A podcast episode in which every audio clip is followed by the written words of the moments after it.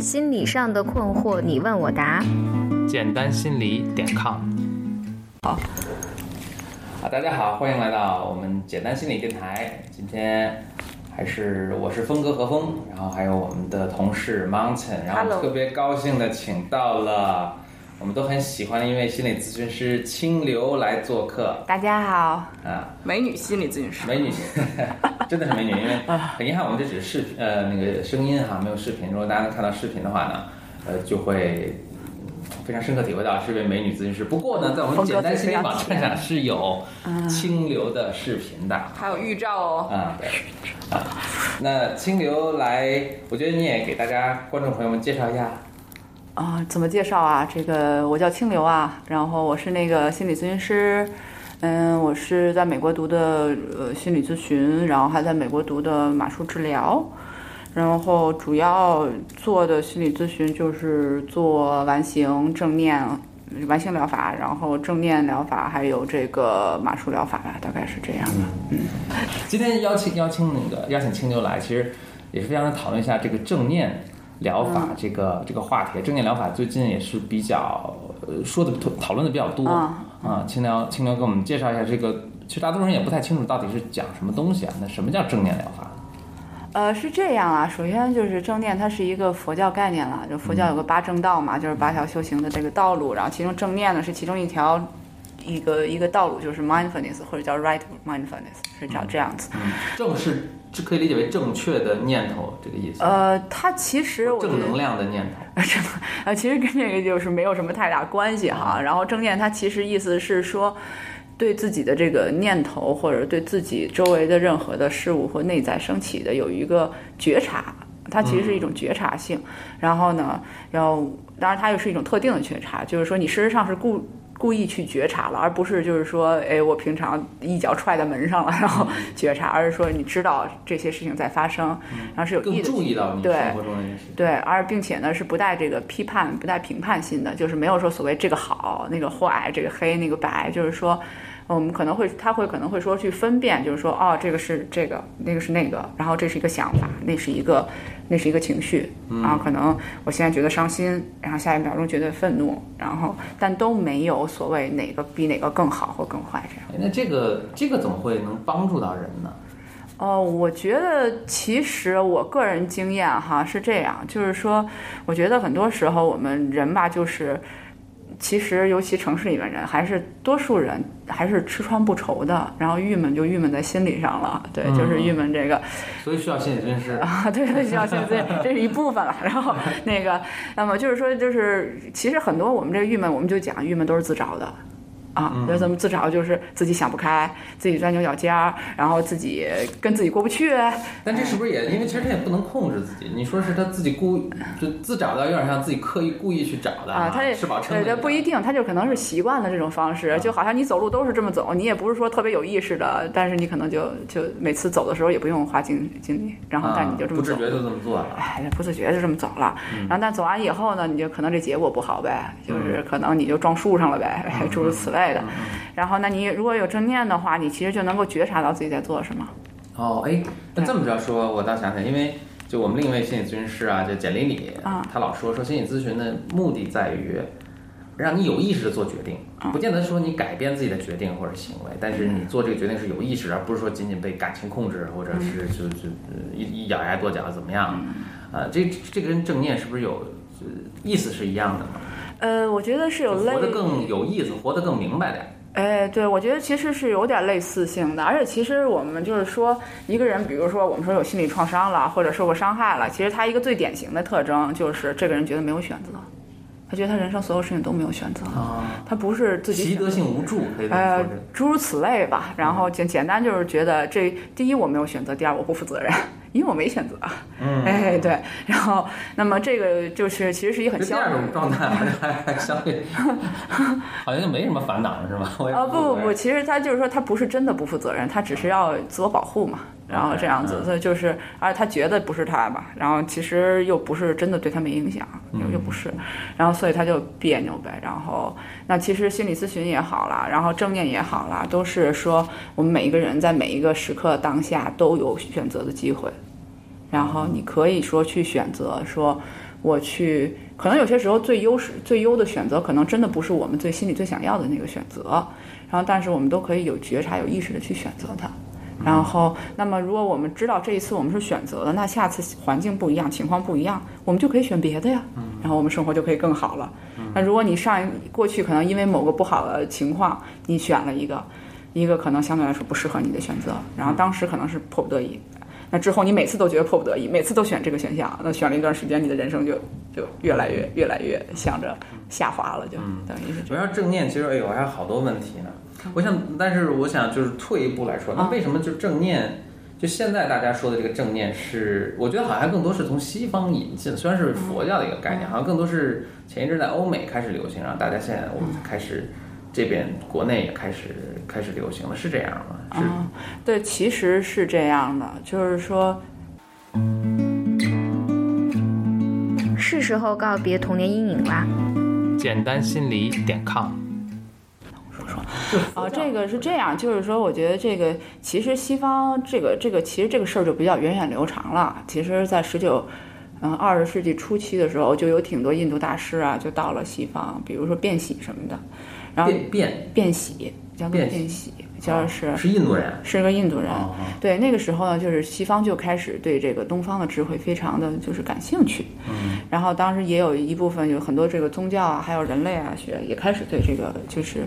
就不再去就是妖魔化这个宗教或者是这个灵性所谓体验，而去事实上去研究是怎么回事，或者至少接受说啊这个体验是人类可以出现的。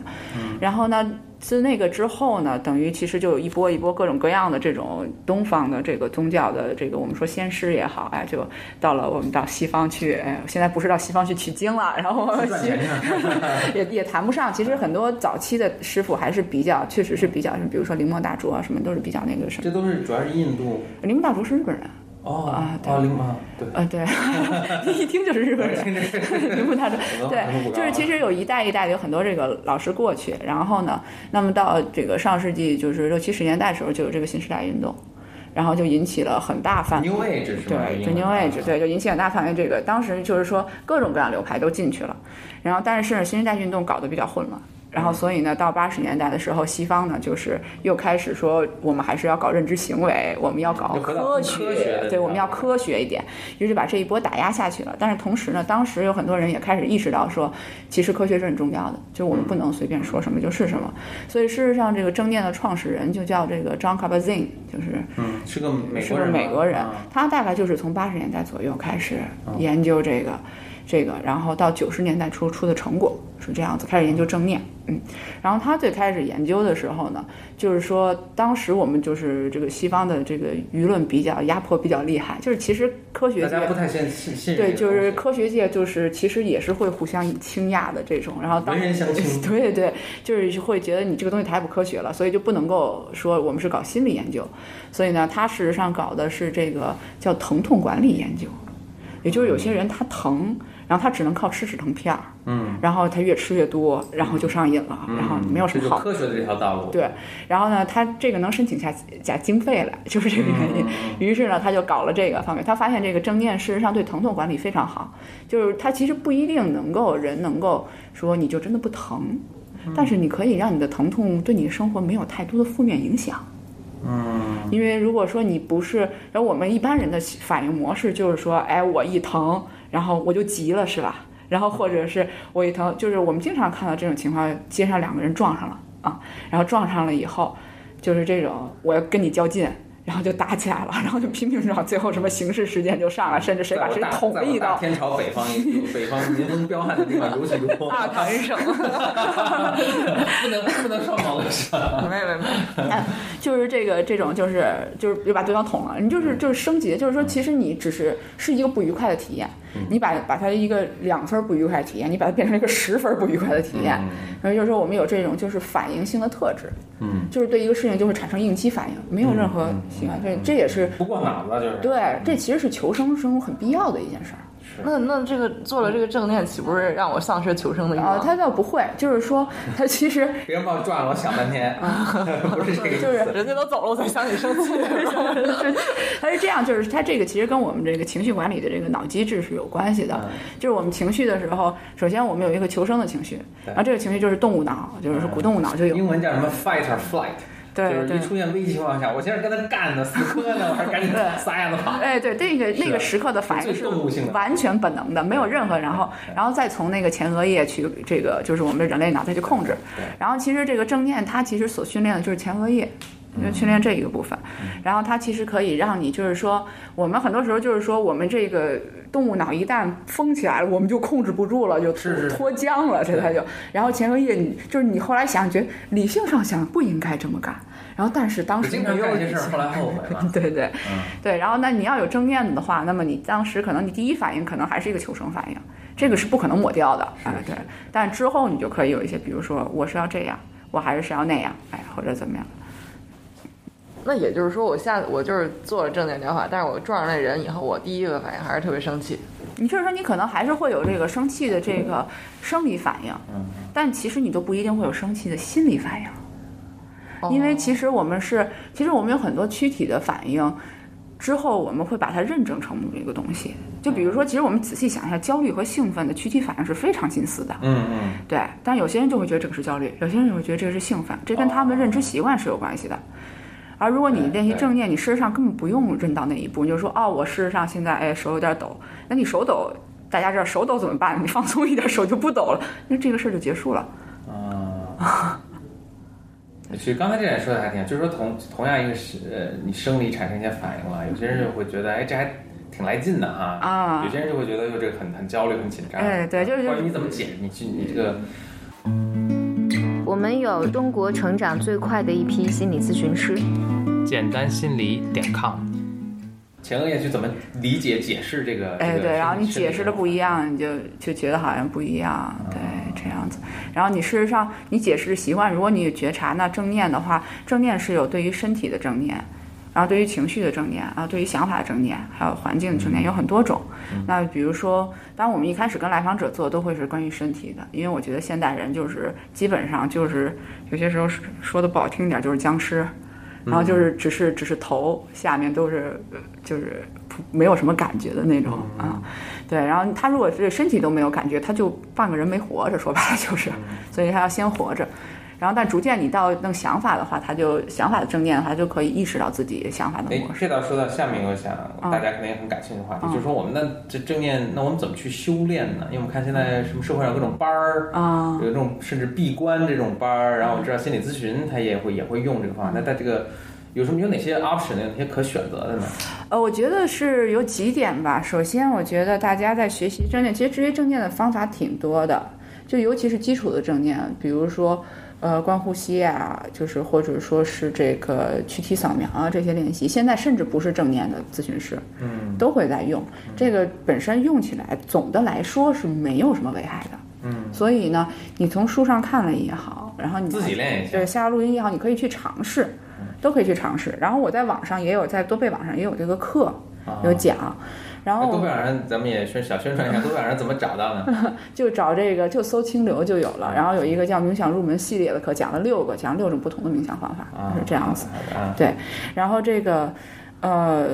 自己可以试试，但是就是说，有些人可能一试就觉得，哎，这个好，哎，但是其实有更多的人是说我试了一下不上手哎，对，嗯觉得啊，什么意思呀？为什么呀？干什么？然后呢，这个时候呢，我们就可以事实上去找一个人去学。那么，比如说有一些这个这个班儿也好啊，或者是有这个心理咨询师也好啊，然后都可以跟他们去学。其实，因为其实你在真正冥想的时候会出现很多很多的情况，这些情况是你平常不太容易会遇到，或者你遇到从来没注意到过，因为你现在有觉察了，觉得每个状况都不太对劲。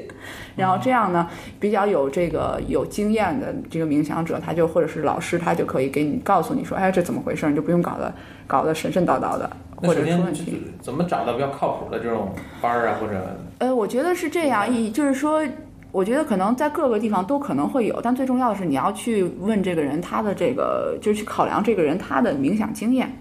这是很重要的一点，因为冥想这个东西和这个学其他学科是不一样的，就是你不做就是不会，说的天花乱坠，你你没冥想过你也不会，哎，因为它有很多是主观体验，完全没有语言成分在里边的啊，是这样。跟那种打坐的冥想是很类似的，是吗？呃，就是说，其实冥想它是一个大的范围，然后打就是正念是其中的一个一种冥想方法，是这样子啊。然后但打坐它也可能做的是正念，也可能做的是别的。啊，会是这样子。你说，你如果要学正念，你就要问他这个正念的这个方式，因为我觉得现在正念在国内也逐渐火起来了，嗯，然后各种各样的老师非常是啊，我觉得鱼。龙混杂也是。对，然后有一些就是，比如说搞说是搞心理正念的，然后事实上自己都不是心理出身的，甚至不是心理咨询出身的。会不会有什么他们的，比如说他们呃资质啊，或者他上过怎么样一个培训呐、因为呃呃，这就是行业内吧，比如大家比较公认、比较认可、比较标准的。呃，我觉得这个其实你要说的话，还真的谈不上。这其实也是这个问题之一，就这个行业的问题之一，就是说正念这个东西它本身不能量化。嗯，就几几乎可以说，有些人他可以说我做的时间比较短，我就相对来说比较哎懂了，然后也有些人可能我做了很久都没入门儿，嗯哎，这都有可能。听着好像跟悟性有很大关系。对，但是它也跟平常这个人的特性有关系，因为正念它也是一定特定的修行方法。哎，那我找到一个咨询师，我应该问他哪一种就是特别关键性的问题？我觉得其实主要的会说，如果你是找咨询师、正念咨询师呢，那你就要问他，事实上在正念的咨询领域方面有什么训练？正念的疗法就那么多种，就是正念认知行为疗法、正念减压，然后或者是辩证行为疗法、承诺与接纳疗法，主主要的就这四种，没了。嗯，所以呢，他一定是在这四种疗法中受到过一定培训。嗯，然后当然说，首先他得是心理咨询师，否则就什么都不行。他即使受过培训，不是心理咨询师也是不行的啊。OK OK，先要是心理咨询师，然后看他有没有这个专长。对，如果你是要找心理咨询师类的话，然后那其次呢，就是说你要看他你正念做了多久。啊、那其实我去美国读纳罗巴的时候，我是很看重它，就是正念。就是我事实上，呃，我们是每一年有专门一门课，就是讲正念，然后回家作业也是正念，你就事实上去搞了两三年，就是就去练这个东西，然后你才可以说我带着。去做，然后呢，很多人事实上都是啊，我去参加过一个禅修，哦，我去参加了一个培训，然后有的时候他就给你讲了，嗯，然后他可能讲的有就自己也就只上了个速成班儿。呃，对，然后甚至可能说，现在就是练了几个月，练了一年，零零散散，然后那他其实很可能就是他可能最开始跟你说的稍微还是有点道理的，然后一旦你练进去以后，说不定你比他练的还快，然后就成问题了，你知道吗？对，这样。求助是强者的行为。简单心理点 com。然后另外，其实就是找一些比较有这个，因为我对佛教领域不是特别熟，我在国外的时候跟佛教接触多一些，嗯，然后到国内就是主要是南传佛教和藏传佛教接触多一些，国内我其实汉传佛教接触并不多。然后那国内我想有一些比较具格的师傅，那就从佛教角度去考虑，他是一个非常具格的禅师，那么他也有可能能够教你很好的正念。当然，就是说跟佛教师傅学的问题呢，就在于说佛教师傅不太懂心理。嗯，对，就是是对，就是说他给你讲这个东西，可能我们心理咨询里面的心理就是说正念是把它拎出来了，就你不信宗教也可以，嗯，然后你是无神论也可以，或者你信别的宗教都可以。哎，美国还有在监狱里都是基督徒的，也在也可以用，都可以。然后而且主要他那个方法呢，会有一些特定的方法是说，哦，你这心理上是这么这么用，有一些甚至可以说从佛教角度来讲就是太速成了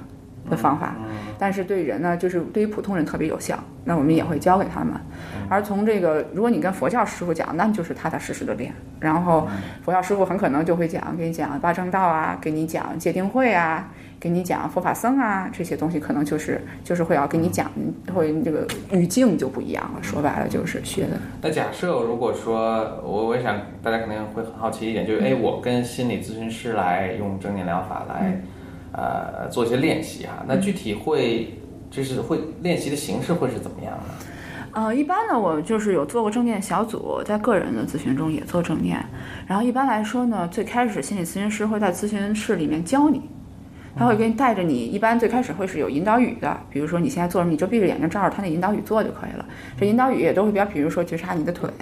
你腿现在有什么感觉？或者说，哎，你现在有情绪，你就让他那样，你看你能不能吸气的时候吸进你的情绪，哎，诸如此类这样的引导语，其实都主观上比较简单的。如果你引导语上有不明白，或者不明白这个练习本身是干什么，是吧？然后都可以直接问咨询师，然后我们就在这个咨询中把这个问题解决掉。你说这我打个小岔，因为我在大学的时候呢，我曾经学过一门表演课，嗯嗯，就是戏剧啊，这种哦，表演。对对，他们其实我们当时做的练习跟你这是非常非常像的。那我们甚至是，呃，就就我觉得第一步可能也是了解自己的身体，了解自己身体能干什么，了解自己身体的感觉。所以我们甚至会，比如在舞台上，然后就把灯全关了，就一片漆黑，然后老师就说你可以躺着，可以怎么样。然后你感觉自己的身体，感觉自己的腿，感觉自己，因为你刚才说到身体扫描哈，我觉得跟跟我们当时做练习非常像，就是说从脚到头，可能全部的肌肉全都感觉一遍。呃，就这样，是不是一个同样的思路呃，一样的？其实我觉得，尤其在躯体扫描这个练习上，因为躯体上面的应用，不管是躯体疗法，或者说戏剧里面的应用，还有很多，比如甚至声音训练，这个躯体扫描都是非常非常常用的。那么它是可以这么说，就是说我们说这个东西，我们是从佛教中提取出来的，但我们并不认为说这个东西就是只有佛教的人曾经发现或对的我觉得天下这个对这个文化传统，各个文化传统都独立的发现了这个对。关键问题是，大家都是一样的，人的神经系统都是一样的，那你起作用的东西大体上应该是差不多的吧？是是，然后那么多少都有，当然说不同的地方可能因为文化不同的侧重。嗯，那我觉得首先就是我们刚才说的哈，就是首先会在这个咨询里面会讲这些东西，然后那可能比较好的咨询师会给你选，说哪个比较适合你。可能我给来访者就是第一个教给来访者的这个练习可能都不一样。然后以后练习可能也都不一样，嗯，然后这也是因为就是说，如果你要是有比较多冥想经验，你才可以手上有一把练习，或者你根据这个来访者说啊，你就定你就做这个练习的某一部分，你那个部分其实不适合你，然后这样子才能够说去定为你去定制这个东西。然后接下来呢，很可能就是比如说咨询师会现在有一些过去没有，然后我过去也录过一些关于这个正念的引导语，现在呢网上也有一些，比如说出了一些书，里面有一些引导语，那如果比较合适的，就是说我会给他给他挑。啊，就是因为有些引导语就念的那个人本身好像就不太想引导语是这个开头的一段话，是这个。对，就是说，其实是代替咨询师去说，带着你把这个过程做一遍。因为引导语可以五分钟到二十分钟，哦，这样。对，然后就带着你做，然后这样呢会要求你每天在家做。这个正念这个东西是这样，就是得天天做，你在咨询室里做一次是不管用的。哦，对，所以呢，就是我经常都是给来访者留作业的那种咨询师。那每天要做多长时间呢？呃，少的可能我会跟他说做五到十分钟，多的如果他有条件，而这个也适合他，因为也不是所有正念也并不是适合所有人。是。对，然后那么可能我就让他做二三十分钟这样子，然后练一段时间，他再练一段时间，可能我就给他换其他的方法，或者也可能我说这个方法非常适合你，你也觉得非常适合你，那么可能就脱开这个。这个声音就是脱开这个引导语，让他自己去做。那时候他想做多久是他自己的事儿。你做一个小时、两个小时，你都是你就去做就好。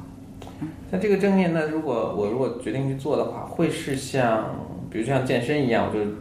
持续就一直去做下去呢，还是说它会有个周期？比如说你大概三个月做一个周期，然后你达到你的效果，你不用再去做了呢？